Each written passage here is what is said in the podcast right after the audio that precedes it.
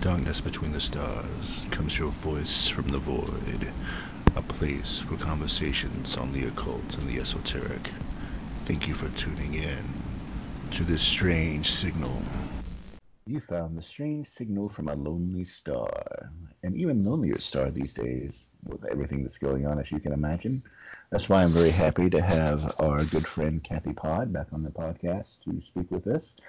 And I didn't really have a topic per se. Thankfully, Kathy is uh, more of a professional than I am, and it's something. But I just wanted to reach out to some people and talk. And I know that a lot of you are struggling with, some of you are just struggling with being indoors, and some of you have much greater concerns than that due to lost jobs and financial situations or illness with yourself or amongst your family and friends.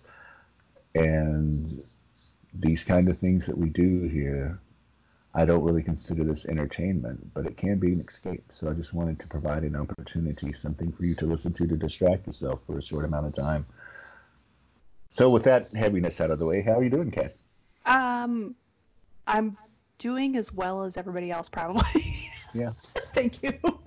Yeah, I think you kind of hit it on the head when you started this, because it's kind of chaotic, mm-hmm. and maybe that's how this podcast should go. You know, I have a lot of tattoos, and the first tattoo that I ever got is of a skull with a chaos star around it that is oh. on my sternum. Nice. So I embrace the chaos, and maybe that's why, and I never really had thought about it, but maybe that's why I always ask the question about chaos magic, because I do, I guess, mm-hmm. consider myself a chaos magician, if for no other reason that I've never had formal training in any of the various traditions, and just kind of pinch and pull from everywhere. Yeah, I think so. That's uh, legit. It's funny because I know we've talked about what I've practiced before, but even though I thrive on tradition, mm-hmm. I also really love chaos yeah. in, in a um, in a way that allows me to fall that way, if that's mm-hmm. how it goes. And I think that's how our current climate is kind of going, is either we have the choice to fight against it or just flow with it. Um, yeah. Right. So. Yeah, no, totally. And um, I don't know for sure when this will go live. It, it will probably, because I actually do have an episode scheduled to drop on, uh, we're recording on the ninth of April, to uh, peek behind mm-hmm. the curtain. Um, I have an episode scheduled to drop on Sunday, and I I usually like to give at least a week. Normally it's been a month because I just don't do these that often, but I like to give at least a week for an episode to stand on its own. So it could be a week, it might be two weeks, just whenever I, I decide to make it live. And the situation is so evolving that, you know, I, I don't really talk about myself too much on this podcast, but I am a historian by training. Yeah. And I think it's important to catalog this, to document what is going on, because the situation is so fluid, so chaotic, that in two weeks' time, per se, if that's when this came out, the situation could be completely different. Totally. Absolutely. Because two weeks ago, I feel like was completely different, even sitting here now, you know. Yeah. Every single day it's new, and I think that's I think that's the hard part for some people, that we're struggling with obviously the unknown, but also tomorrow could look completely different, and we don't even know which way that's gonna go, you know. Right. Yeah. Yeah. Pretty... Especially considering the information that we're getting is not yeah. terribly consistent, and part of that is because of the fact that uh, again, it's a, a fluid situation. So the information will change, but also because, and I will not speak for Kathy here, I will only speak for myself, um, I feel that several people in our government and leadership positions are flat out lying to us about what is going on. And, you know, whether it's out of ignorance or malfeasance, well, I have my opinions, but I'll leave it at that. I, I agree. I don't think we're going to be too off in our opinions, to be honest. um, I, it's a really weird climate mm-hmm. politically and just in general. Um, and I, I don't know, as much as some people don't like government, there is or has been in the past a structure, at least a little yeah. bit. And yeah. um, I don't feel like we have any of it anymore. So. Right. That, well, I mean, that, yeah. I consider myself to be an anarchist, and, you know, I'm not a huge fan of, of big government. However, with that said, if we are going to have it, and we have had one for my entire life, and it just gets bigger, it's not going to get smaller, then it should do certain things. And right now, our government isn't doing those things. No, nothing. Um, yeah. I mean, we live in Milwaukee, and this week was our the week for the elections here in Wisconsin. Yeah.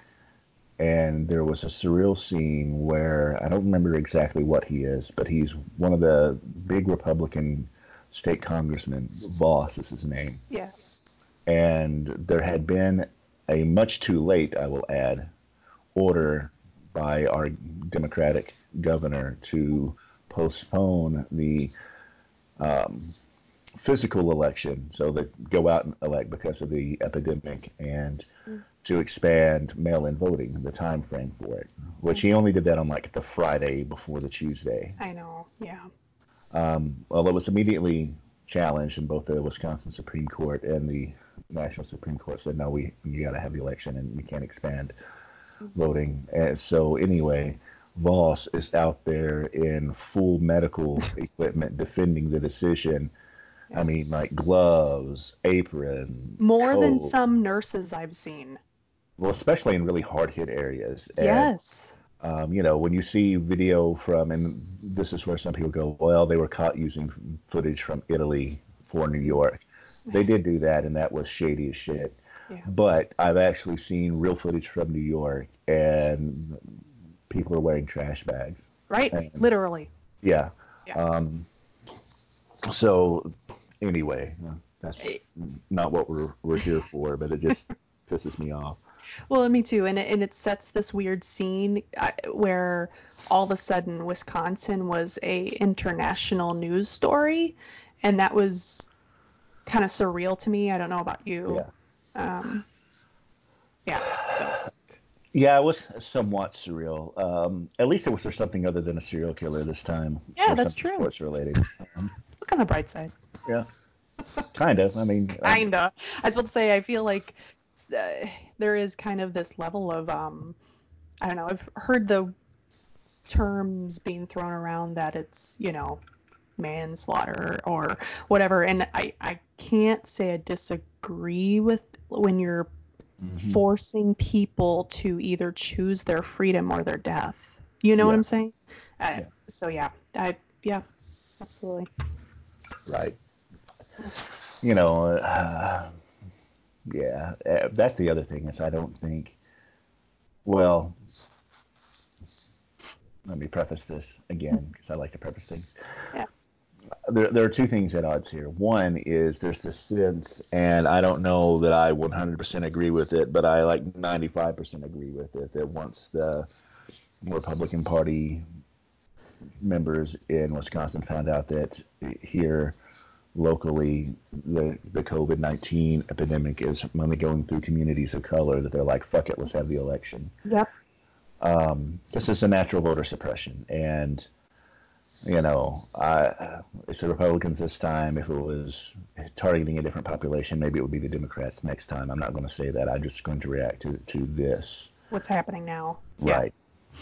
Yeah. Um, so that is, I think, criminally negligent. Yeah. And That's...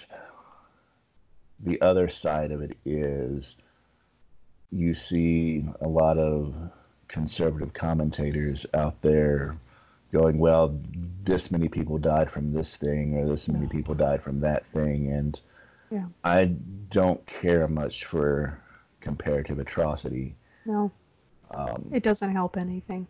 No, and you know, the numbers are ever-changing, but the last figures that I saw, which I think were two days ago, and they're probably completely wrong now, was between ten and eleven thousand U S deaths. Yes. Um, which is over three times more than died in the nine eleven attacks, and mm-hmm. like five times more than died in Pearl Harbor. Yeah. And yet those are national, and granted those were attacks, not an epidemic, but right. the loss of life, this is a national emergency. Absolutely. And it's not being treated as such. No, I, I agree. I'm looking at the current death toll for U S alone right now. We're almost to fifteen thousand today. Yeah. So, and it, you know, it's, that's just it. It's not stopping.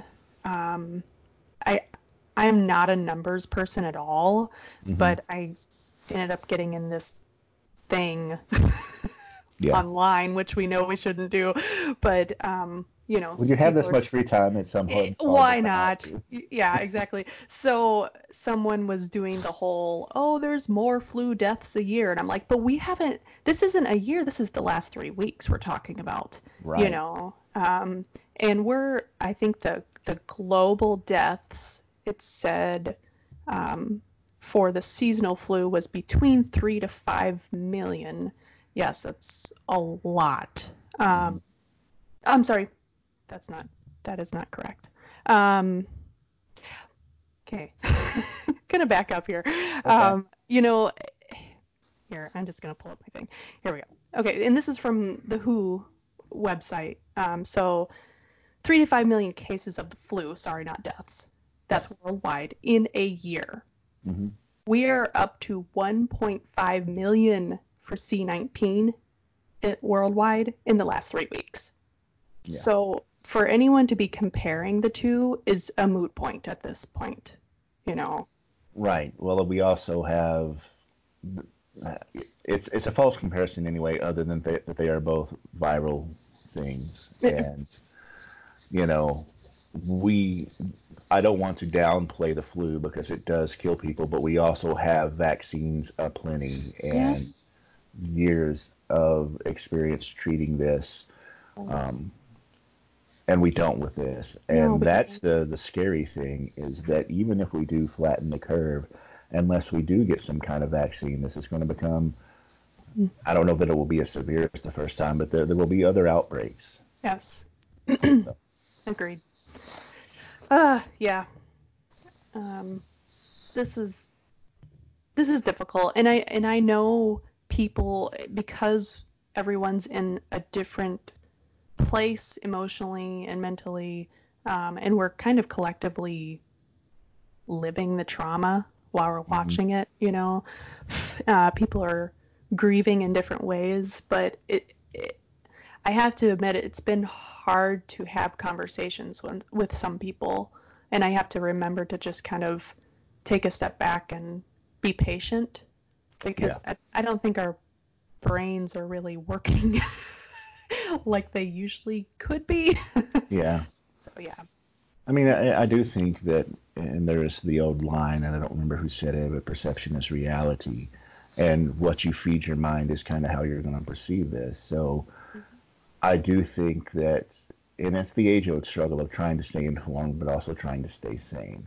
Yes. Because I do think that there are people who are getting into the trauma porn aspect of it and are, you know, up to their eyeballs and that, and I don't think that's healthy. But then there's the other side, that's the denialism, that because right. nobody that they know of on their city block has got it or has died, that this mm-hmm. isn't a big deal.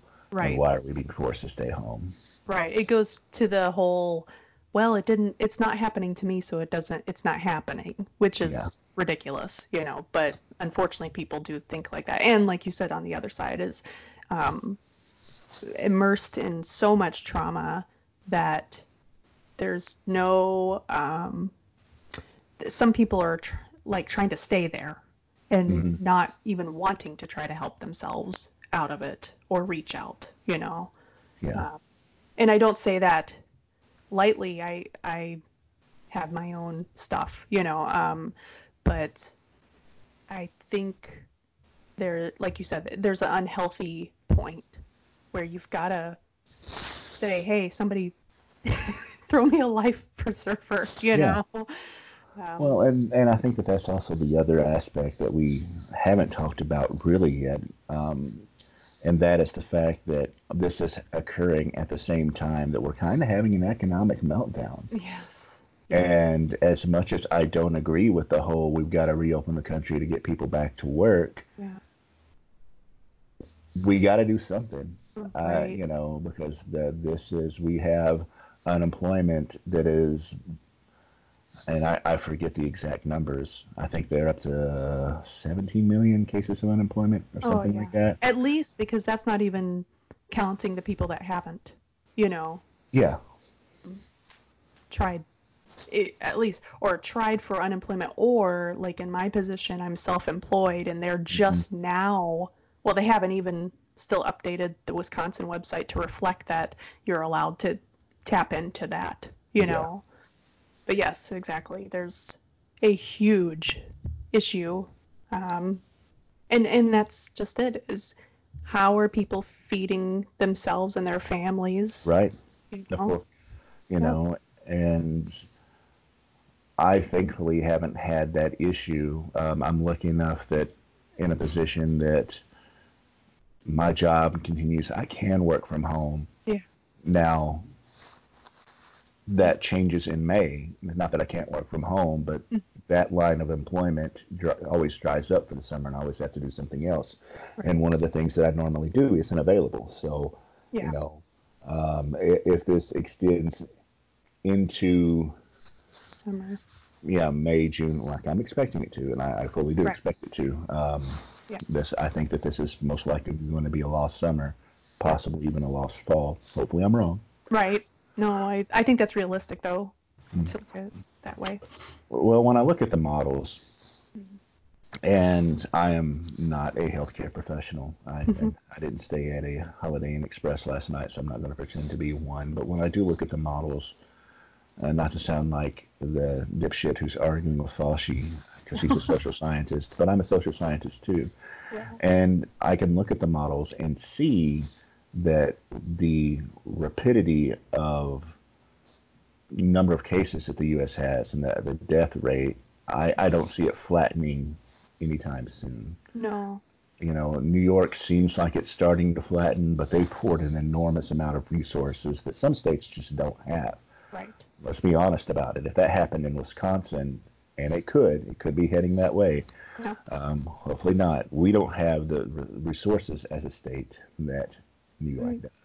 No, I, I, and that's just it. Is I think it's hard because each state is doing its own thing, so there's no um, consistency in how mm-hmm. we're trying to battle it, and so you see all these numbers up and down everywhere, and that's really hard to try to flatten the curve when we're all over the place, you know. Yeah, yeah, yeah, absolutely. Um, But, I mean, even in the apartment complex I live in, they sent out a, a an email at the end of March saying some of you are moving out because there's a lot of students who live in the housing. Oh, yes. And it's like, you still have, you know, a, a lease, and we're still expecting you to pay, but let us know if you're leaving. And then, uh, you know, mm-hmm. they sent out a second one. It's like, April first is tomorrow. We expect you to pay your rent. Yeah. And, and, you know, um, I... I don't have a whole lot of sympathy for the landlord class no. as a whole, I but I do know people who do own homes and are at retirement age or whatever, mm-hmm. um, and rely on that income. Now, you know, you can say that that is, and I think there's a degree of truth to it, that that is a somewhat predatory, but it's right. built into our system, and right. our system is somewhat predatory, so I'm not going to I'm much more interested in railing against the system than I am those individuals. Right. Um, what so, built it. Yeah. Yeah, exactly. Mm-hmm. Yeah, because it's the, you know, uh, systemic versus the mm-hmm. the individual. I mean, I will call out individuals, but yes. it really is the system that has made it this way. Right. Well, so. and yeah, that's just it. Is uh, yeah, uh... I'm kind of on that fence about rental properties. If if your entire income is based off of making money off of people living in your homes, right. I, I, I have a hard time with that. Um, I I know I can't speak to it. I'm not a landlord. Um, I don't know what they are going through. Um, but I I don't know. It feels like you said it. I think the system feels predatory, and um, I. Yeah, I've seen a lot of letters from landlords go out like that that yeah. says, too bad, so sad, we still expect this. And mm-hmm.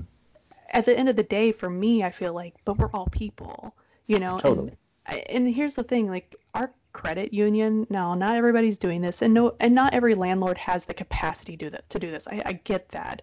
But even our credit union who holds our mortgage said, hey, if you need to de- defer, we understand.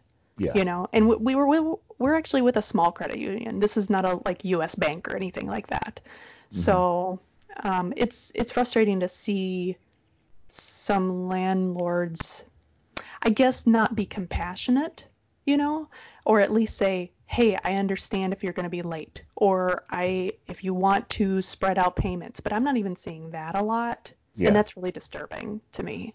You know. I should give my landlords credit, because there was a part in there about that, that if you need, if you can prove that you have been a, affected, which uh-huh. again, the burden of proof. Right. But, okay, at least there is that option.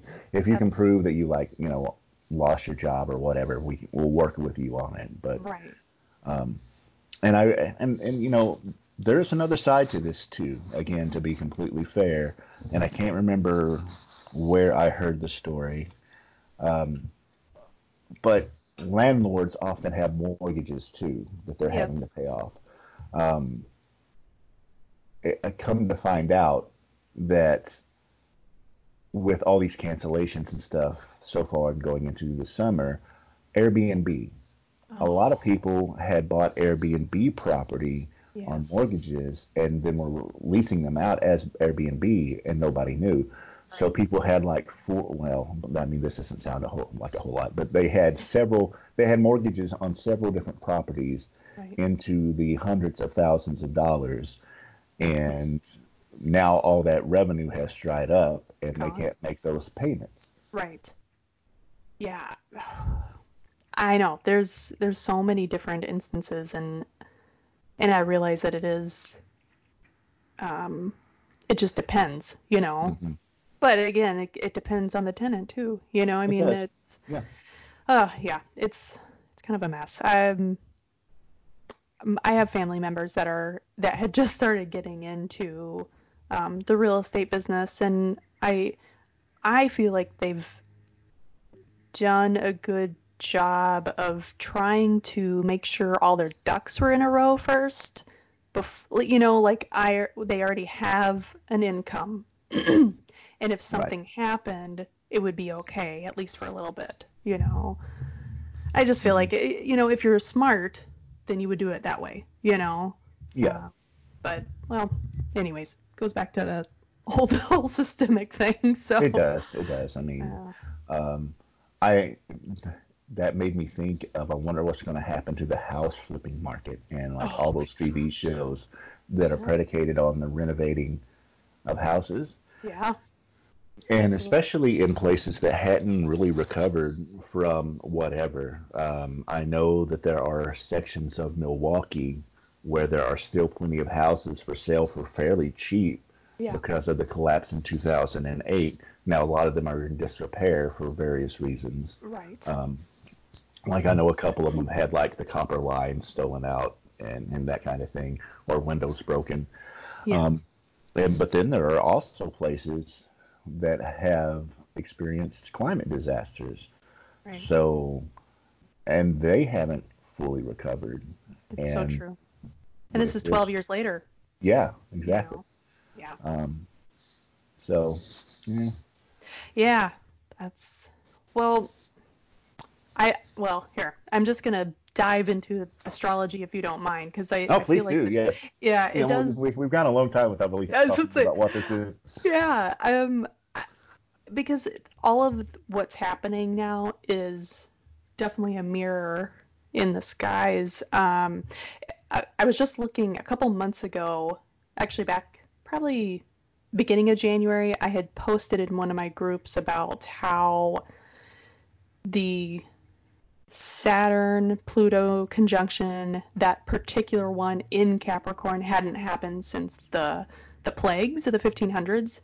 And this is really before, I want to say, I'm kind of ashamed of it, but before the U S was even taking C nineteen seriously when I had posted that. That, you know, we knew about China, but I'm not sure even I understood that we were about to get it, you know? Yeah. Mm-hmm.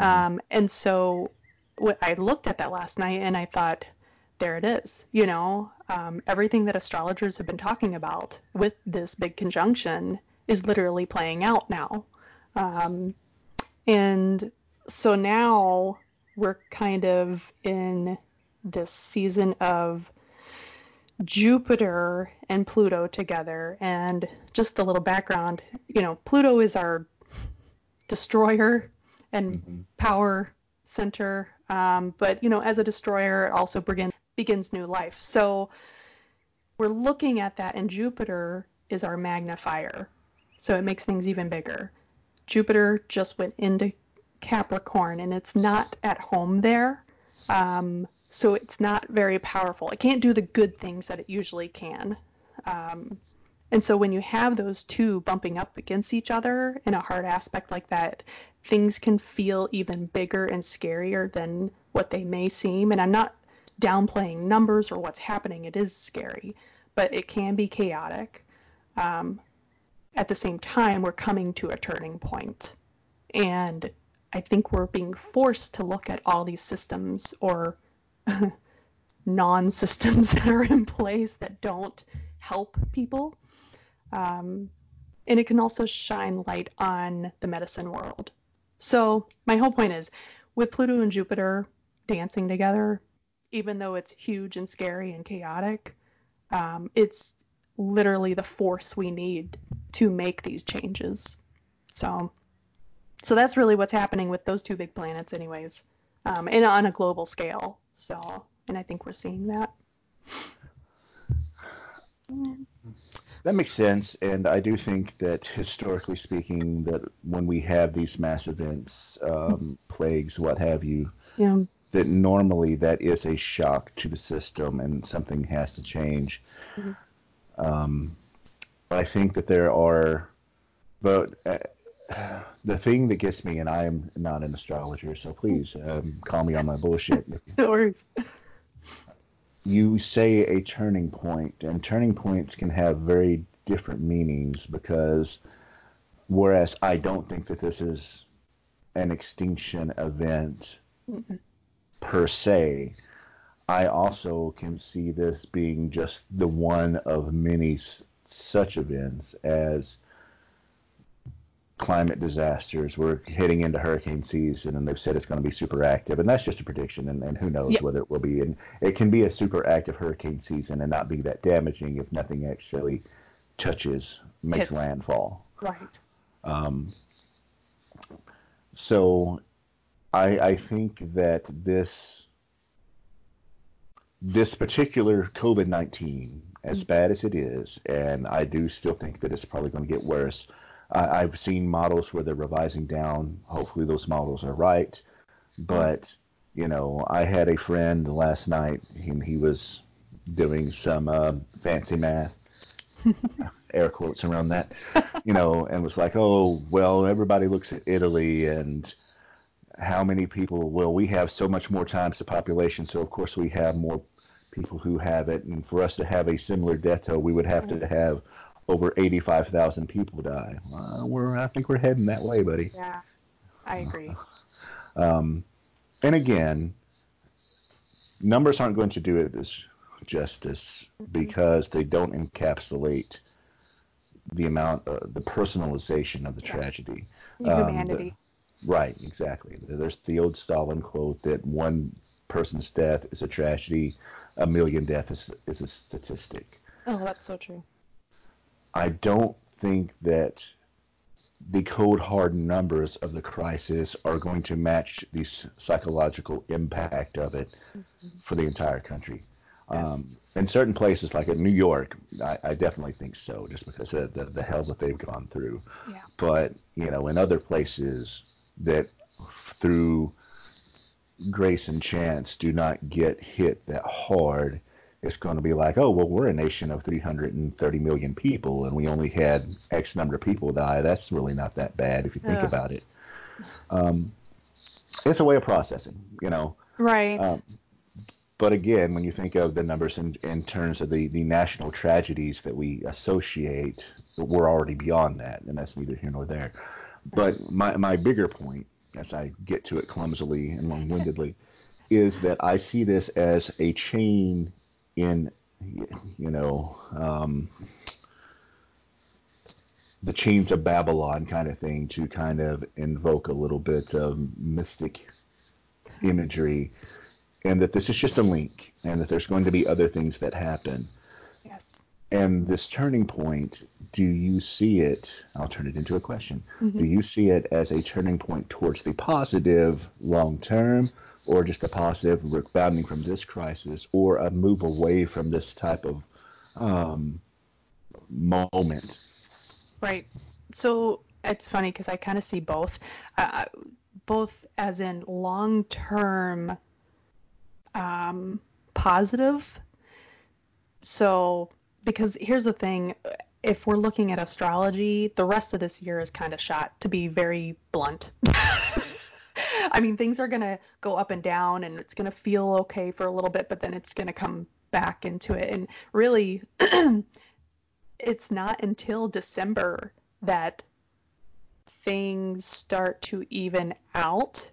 But again, it goes back to the point of we're hitting these turning points like a bump at a time, and each one builds to this big, huge thing.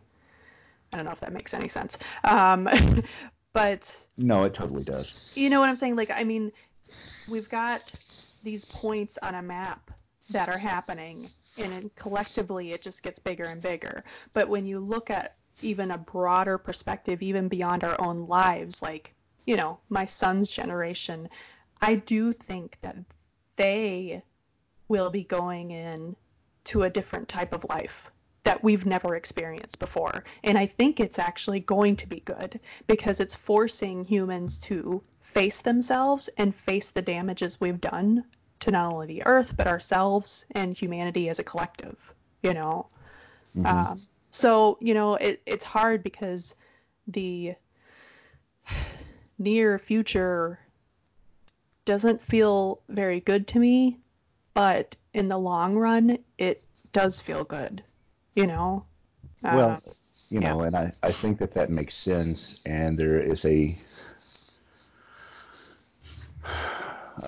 uh, it can be both, as you pointed mm-hmm. out. And I think that for people of our age, it probably isn't going to be very good, because, you know, right. even if we're being optimistic, mm-hmm. fifty years for Um, I won't put you into this, but fifty years for me would put me in my nineties. Yes, me too. And that's a, a, a hell of a lifespan, and a good. And I, I I think that you're right. For children and grandchildren, mm-hmm. this could be the impetus to make changes that does improve their life. But I think that there's a long way to go, because nothing. Right. can be done with a snap of a finger. Nothing no. can be changed overnight. Um, and we also have to consider, or at least I do, you don't have to. I often think about how they would get mad if they found out that I was including them in this, but the mystic traditions and worldviews that want to see an apocalyptic event mm-hmm.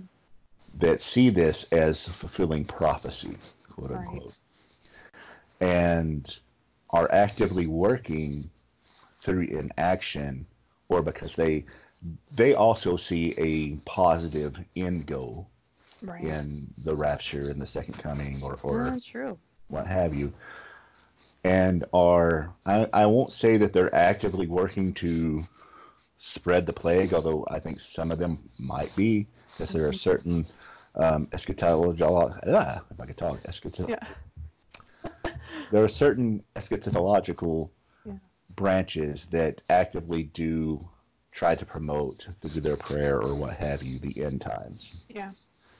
And uh, although most just see this as uh, a confirmation of millennialism and mm-hmm. all that good old-fashioned religion. Right. Yeah. Um. Um. So I don't even know necessarily where I was going with that. It's, it's just that I think that there are a lot of people who are think this is supposed to happen. Yeah. Mm-hmm. Yeah. For and for a greater reason. That's it. Because you know, I can see myself. Well, I can see. I thought that I. Oh, God, I'm being incredibly inarticulate in this moment. It's okay. This is a lot. I mean, I just want to say, this is a lot. You know, and this is a lot yeah, to talk about and to like process. So. Well, you know, to your point, because I myself see this as having been somewhat inevitable. It didn't have to be as bad as it was, because we dismantled a lot of checks and balances. Yes. But an outbreak of a plague or a natural disaster or something of these kind of proportions was bound to happen sooner or later. Right. Um. So in that way, yeah, I did kind of see it as kind of inevitable. It didn't necessarily, but it could have been today or one hundred years from now or two hundred years from now when right. something's going to happen. Yes. I think, I, yeah, go ahead. No, go ahead. I, I was just going to say, I, I, I agree. And also, I think the hardest part for me anyways, personally, is that um, this plague, whatever you want to call it, is choosing the most disenfranchised and marginalized communities. Um, and they're the ones that have to suffer the most yeah. from it. And that, and that's what really, that part breaks my heart. And also, I don't know what the answer is to help as one person, besides just continuing to talk about it and to try to educate people on like systemic racism or whatever it is, you know. Yes. Um, if for me, I'm a doer, and so to talk about stuff, even if it's trying to educate someone who's not listening, feels mm-hmm. really helpless. Yeah. Um. So yeah, I, I mean, I, I do know that, you know, these things happen from the beginning of humankind. I'm sure this these are cycles that continue to happen, and they're going to happen no matter how much you have prepared. But um, yes, to your point, it could have been way less worse. I, yes. I mean, I'm sorry, but I'm just going to call it out. It we had we had systems in place, yes. and those systems did work even a few years ago. Yes, and now they aren't, because they're not there. Humor. Yeah, that's so true. There's, it's gallows humor. Yeah. But there is a a GIF that I will send you um, that has a bunch of the Monty Python guys, oh, and nice. uh, that I think you'll get a kick out of. Yeah. Um, so I'll have to remember to do that. Yeah. That, that talks about that, because it's like, oh, what could we have done to, you know? Yeah, if only we had done something. No, yeah, it was one of those. What did Obama do to prevent this? Oh, yeah. Like, oh, other than creating the epidemic response team, and that's now yeah. dismantled. Yes, exactly. Yeah, no, it's it's it's it's oh. quite quite um, entertaining in a gallows humor kind of way. Yes, absolutely. Oh, wow, yeah. Well, I I did, you know, I I thought I'd just mention too, in the short term. So, um, you know, this week on Tuesday was our full moon. That was in Libra. And beautiful moon. But... yeah, it was gorgeous. And it was funny because, I mean, when I saw it, it was big and yellow, and a friend of mine said it was actually pink where she was, which I thought was funny because it's called the Pink Moon, you know, for April. Um, but it was, it was beautiful. And it really, now, not shocking to people that know me, but it really spoke to me.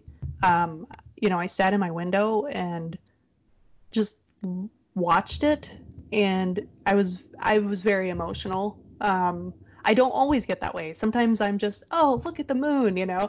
Um, but I think it gave me time to just sit and moon watch and think about what is happening, um, which is kind of also relevant because the moon was in Libra. So Libra is our, you know, it's ruled by Venus, but also it's more the diplomatic part of Venus. And um, as we think of like the scales, you know, balance and all of that. And I don't right. know. It it made me feel very thought. So I, I don't know if anybody was feeling that the other night.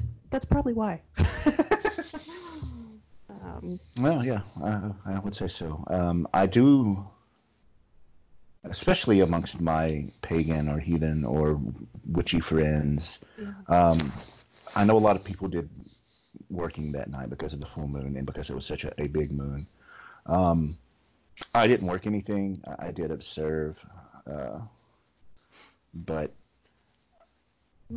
there was certainly a, a feeling of energy that surrounded it. Mm-hmm. And I, I, I'm always kind of curious, because not that I, I know that the energy was present, but I often wonder how much of our own uh, psychology feeds into how we then perceive it. Absolutely. Because I didn't see anybody, despite the fact that we are in a time of, of pandemic, mm-hmm. have treated as a portent of ill times or anything like that. Right. I'm not saying it wasn't out there, just that I didn't see it.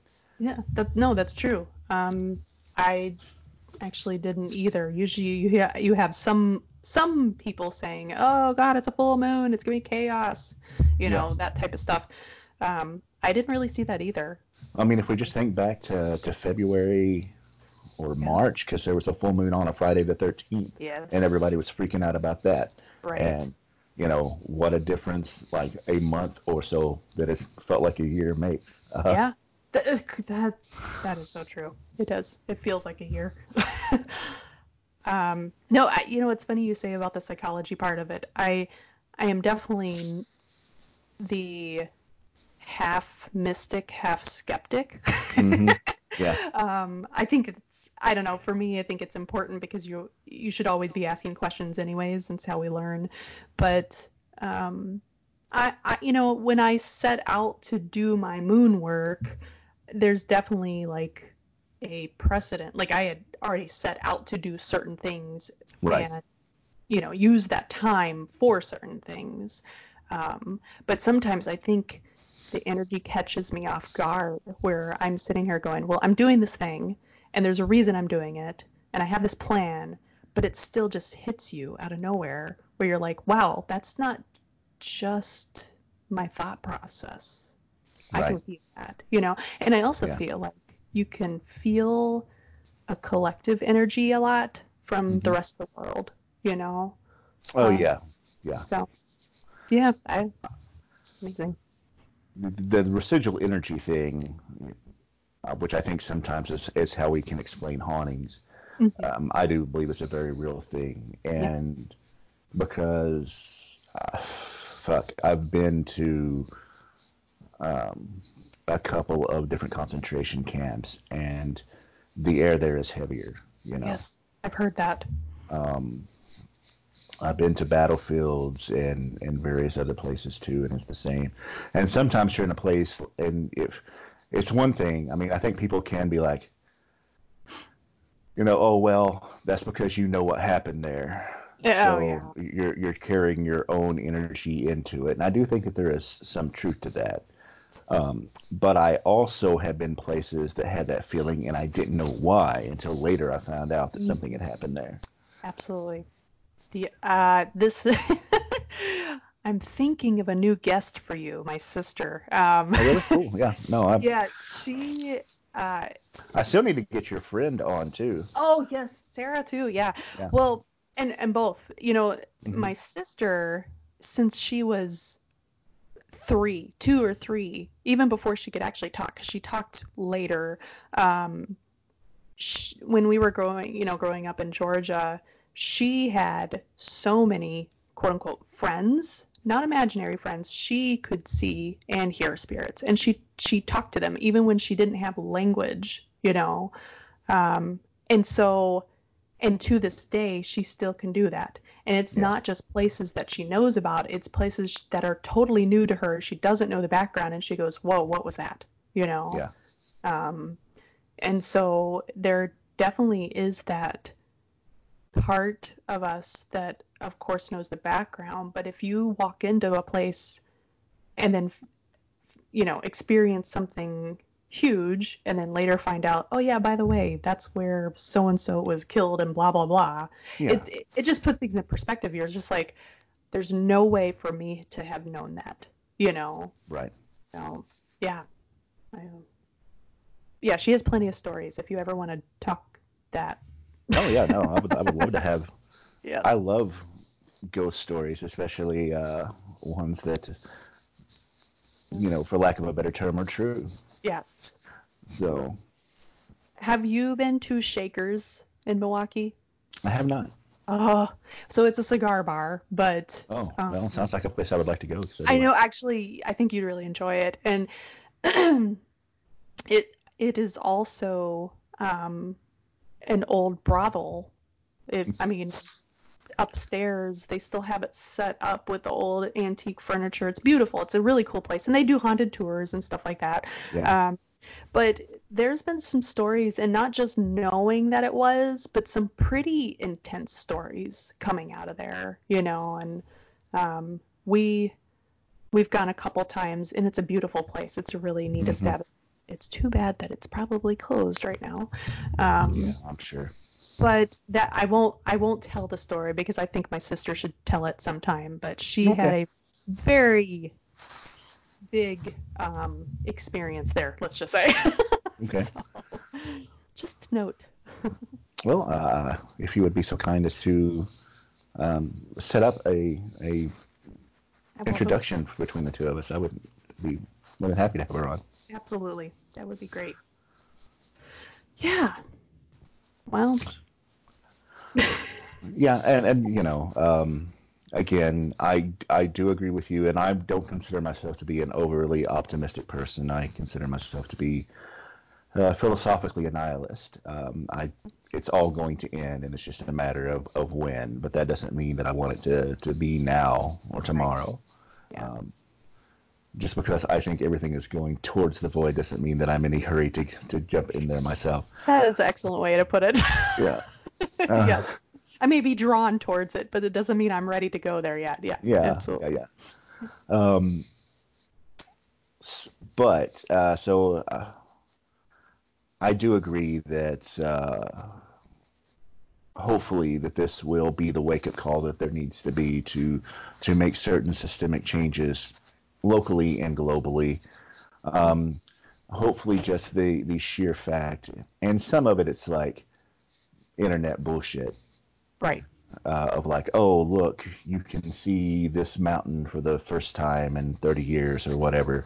Yes. But I do think that in the relatively short time that the world has been quiet, mm-hmm. quote unquote, you know, people out in L A reporting that they've had a week without smog. That's uh, amazing.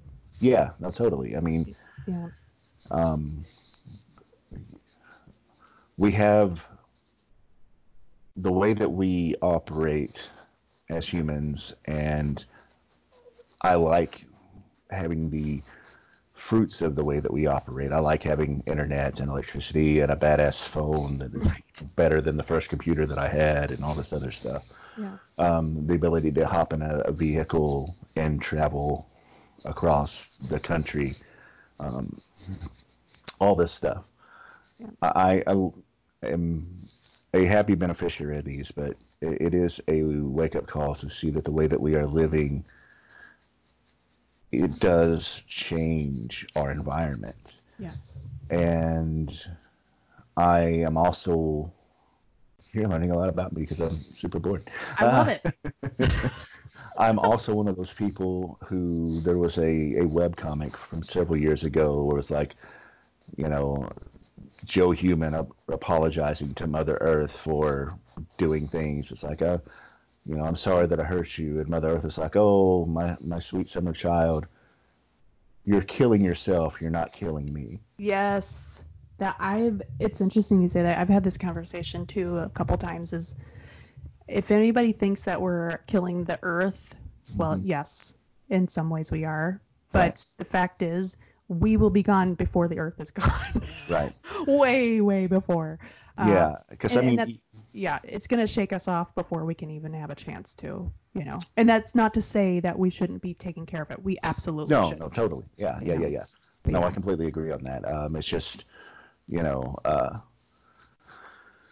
even if we had an ex- extinction event like we've had in the past that wiped out the dinosaurs and whatever percentage of life on the planet, the planet continued and life continued. Life will uh, find a way.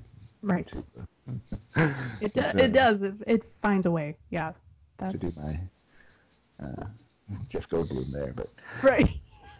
Oh, Jeff Goldblum. Yes. So, uh, for uh, people of a certain age, that was a sexual awakening. That that movie. That is true. So. Oh, yeah. Wow. Um. You. Yes. Not speak, speaking of Jeff Goldblum, um, have recently had a poem published. I did. Totally not. First of all, not expected. Went into this contest as a kind of a joke because I was bored. This is way before anything was happening. This is back yeah. in January. Um, so I'm gonna plug my favorite natural perfumery in the whole world. Please do. The people that listen to this podcast are probably going to be into it, or they already know about it. Uh, Black Phoenix Alchemy Lab. They've been around since, uh, I think, like, well, it's early two thousands. Um, and I've been collecting their perfumes for over a decade, probably since oh five. But what I love about it is that they use literature and artwork and all this to inspire um, their perfume, you know, creations. So w- one of I'm not even sure how this started, but someone, the owner or someone that works there, it's a small company, found, and I should back up, they live in L A. So let me set the, let me set the tone. um, found, I think, these like plushy birds in the trash, and they were like, oh, these are beautiful. Somebody, sh- we should just, you know, save them. And so they pulled these plushy birds out of, not real birds, just like actual, you know, like stuffed animals, um, pulled them out of the trash and decorated them with like rhinestones and blah, blah, blah. And they became like these lovebirds. They call them the lovebirds. And they actually inspired a perfume duo over the lovebirds. Well, they decided to make this contest that, you know, they just put it out to their customers and said, whatever you want to write, whatever poem you want to write about these lovebirds, and we're going to do a contest and give away perfume, whoever wins. So I was like, ah, I'll do it. I'm not really a writer, but what the heck? So, um, knowing that they're also a big supporter of just social justice issues and um, marginalized communities and all that stuff, I kind of wrote towards that as well, kind of. um, and so... I'm going, I will read the poem that I came up with. And seriously, if anybody sh- wants to check that website out, it's black phoenix alchemy lab dot com. You will be there forever just looking through all the literature and artwork and not just the perfume. So yeah, send it to me and I'll put it in the show notes. Yes, perfect. I will. Um, so I guess over seventy poems were submitted. And now I did not win like the grand prize or whatever. I was an honorable mention, but still that shocked the hell out of me because, well, I'll just read it. All right. It's called Rapture. The decrepit man gleefully asked with a rotten smile and strained voice, "Which one is the boy and which one is the girl?" He had a twinkle in his eye until we pecked it out that day. Ooh. Smeared across the skies like ombre fondant, the sunset met us as we flew beyond the world. They cooed joyfully next to me, and I knew I had found my twin flame. That's it. Wow. That one honorable mention. No, that was really good. Thanks. I, you know, it was more like, I'm just going to see where this goes, and let's see how I can mix like this beautiful love story into also supporting like the non-binary community, and also let's see how gross it can be and peck some guy's eye out. I don't know. That's I how mean, my brain works a lot. Well, there's nothing at all wrong with that. No. So yeah. Anyways, it was it was kind of fun. It was it was definitely um, when they announced the winners, it was definitely an uplift for me, because I was those were a couple days that I was really down. Um, yeah. And so when I saw that, it was funny because I saw them like do the post. And I was like, oh, cool, because I had read all the poems already, and I was excited. And then I got to the bottom of the list, and I was like, wait, that's my name. so, so there was a little shock, and also just, you know, it was like it was good news for the day. So, anyway. So yeah, definitely say go to that company, even if you don't aren't into perfume. It's, the website's amazing. So. Yeah. That is very, very cool. Thank you for sharing. Thank you. I'm trying to find, because I don't remember it. Um, and I don't think I have a copy of it on this computer, but I've had some poetry published as well. And I thought I would read it. It's actually in a book somewhere, and I think I've got the book around here, but I don't know where the fuck it's at. Wow. Actually, we need to have a poetry jam sometime. I should. Yeah, I can snap. Perfect. Yeah, hold on. Yeah.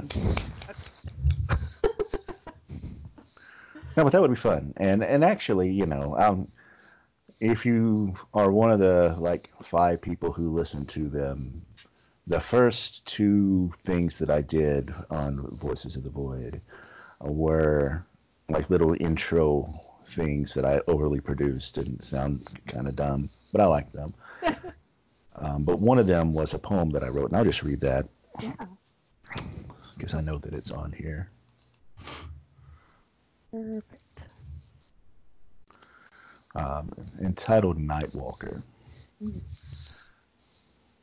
As I wait for my computer to open the document, dramatically. Of course.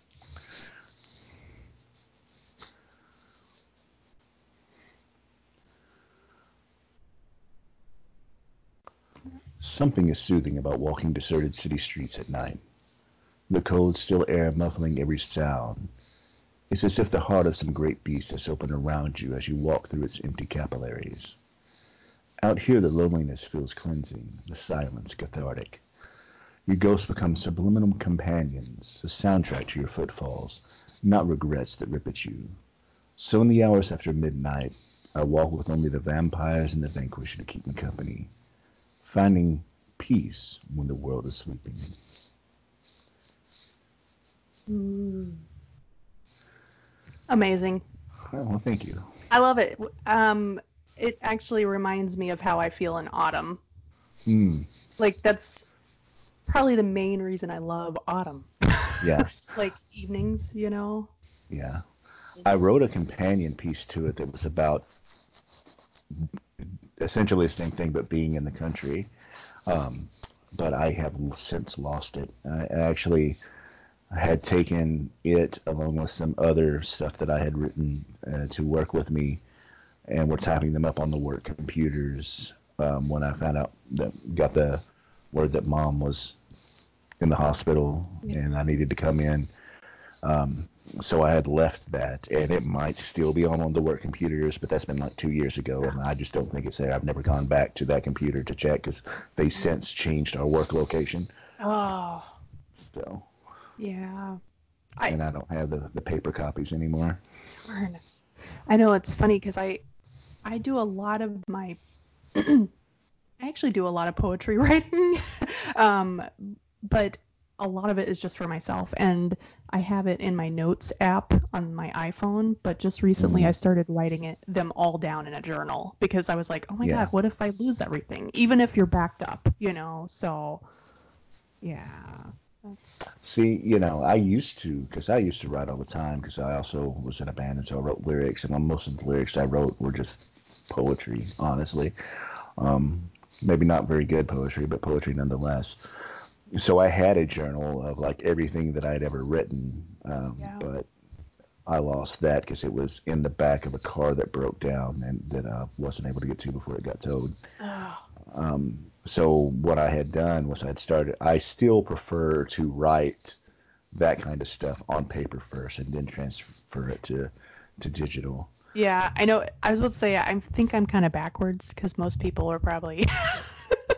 But I think for me, like, I type faster, and yeah. I don't want it. I don't want it to go away. But yeah, yeah. That's, but at least if there's something on paper or both, you know, that's good. Yeah, I'm a, I'm a firm believer in, in both, which is, um, because I'm a Luddite in some ways. Yes. Nice. Oh. Did you have anything else that you wanted to talk about? I don't know. I think, you know, I think we kind of ran the gamut of what's going on, and I wanted yeah. to say about astrology, like, the most important parts, so. Yeah, no, you, you did. Um, I would encourage, and like I said, I don't know for sure when this is going to go out, but for those of you who are long-time listeners, if such a thing exists, considering how short the lifespan of this has been.